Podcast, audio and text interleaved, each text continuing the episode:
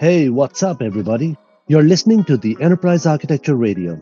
If you're thinking about organizational complexity and agility, if you're concerned about operational efficiencies and are thinking of taking it to the next level, if managing innovation is one of your priorities, you have come to the right place. On this podcast, we talk about all of that and more. It's a jungle out there, and we will attempt to navigate this jungle of frameworks, methods, and most importantly, enterprise architecture in practice.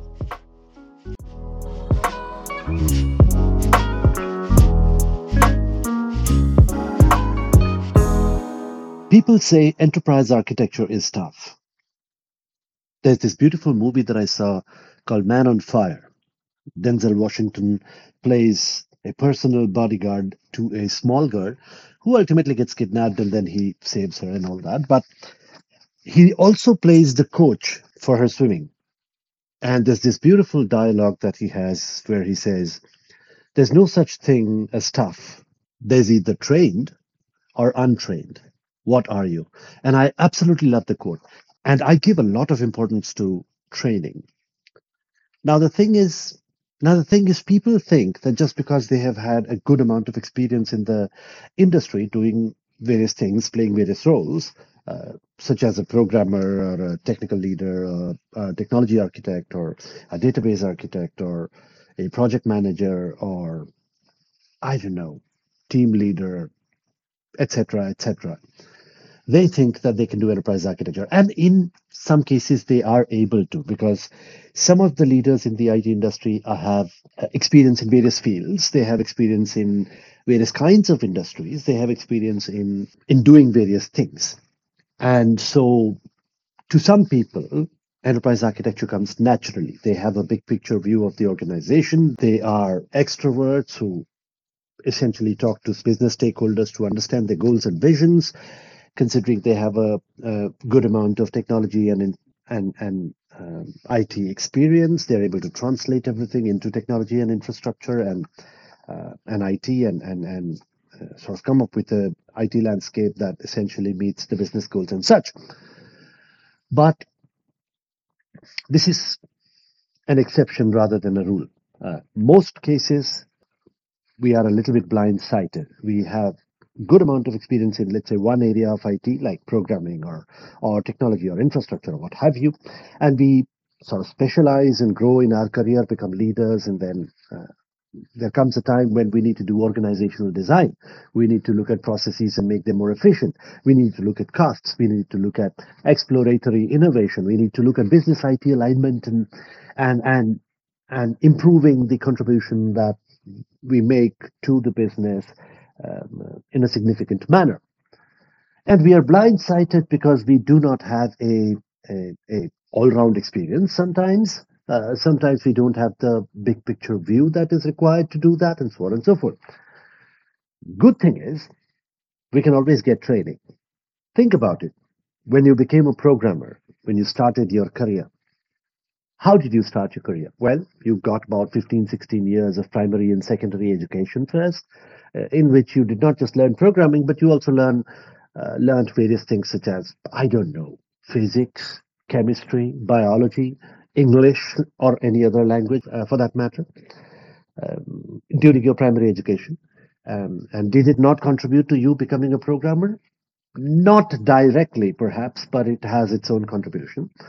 And then you went into uh, grad school, perhaps, in most cases. And then some people even went into post graduation diploma, what have you, a good 15 to 17 years of education. And that's when you started your career and then after 15 years of experience or so, uh, we think that we'll be able to uh, become excellent enterprise architects, excellent business leaders, have the necessary skills and capabilities to design an organization. It is like going into a new, completely new field of uh, work, completely untrained. Of course, the experience helps. There's no doubt about it. But uh, it's always a better idea to get training in this area. And that's what um, uh, that's why we have certifications such as the Zachman certification or the TOGAF certification or what have you. Now, personally, I prefer the TOGAF certification for various reasons, and I've talked about it in one in, in one of my previous podcasts as well. uh, it is an evolving framework and it is um, better adopted in the industry and one of the most popular ones as well and has reference materials and reference architectures and it also has a a budding and growing ecosystem of communities and, and, and best practices and what have you. And that's why it's one of the best enterprise architecture frameworks out there. But but it really doesn't matter which framework you uh, choose ultimately. What really matters is that you get some formal education in enterprise architecture. Now, whether you are a distinguished leader in the IT industry or in the business, or whether you are just thinking about starting uh, your career into leadership, into management, into enterprise architecture. Uh, it's a good idea to get your education early on because there will come a time when you will become, uh, if you are ambitious, IT leaders and business leaders, and there will come a time when you will get an opportunity or you'll get an, get the challenge to design an organization that is efficient and effective. You will get the challenge of looking at processes that are complex and convoluted and simplify them. You'll get an opportunity to use technology to improve turnaround times, to improve business processes, etc., etc. When you do get there, if you have a good formal enterprise architecture education under your belt, it goes a long way. It helps a lot. Studying enterprise architecture, specifically TOGAF, gives you a big picture view of the organization. It changes your perspective entirely. It changes your mindset um, entirely. Um, and this is a little difficult unless and until you do have a big picture view of the organization. Uh, it sort of is difficult to get out of your mindset if you have been growing in your career organically. Uh, you're a programmer, you think about your software programs, then you become a a technology architect or a technical lead and you start thinking about your module or your group of programs that that you are accountable for. And then uh, you probably take on more accountabilities and more responsibilities. And as you grow you uh, you look at things inside out. You look at things um, which are specific to your area of expertise. But when you are an enterprise architect you are not you you can't do that. You need to take a look at the bigger picture. You need to look at the business. You know you need to look at outside in.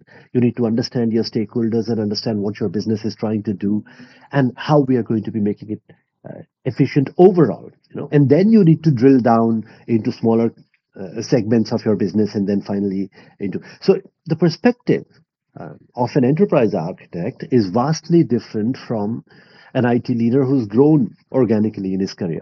So it's always a good idea to get a formal education. Now, uh, does the certification help you out in your career? Of course it does. I mean, TOGAF certification is a very popular uh, um, enterprise architecture certification. The TOGAF framework is a very convenient and very popular enterprise architecture framework. And there are and I don't have the numbers handy, but there are thousands and thousands of certifications happening year after year, uh, if you talk about it. So more and more people are getting certified in TOGAF to, to advance their career. Another benefit of getting a formal training and obviously doing the certification is uh, I mean, you can study enterprise architecture by yourself. You know, there's so much resources and material available out there on, on the internet these days that it's not really that difficult to get yourself uh, educated in enterprise architecture.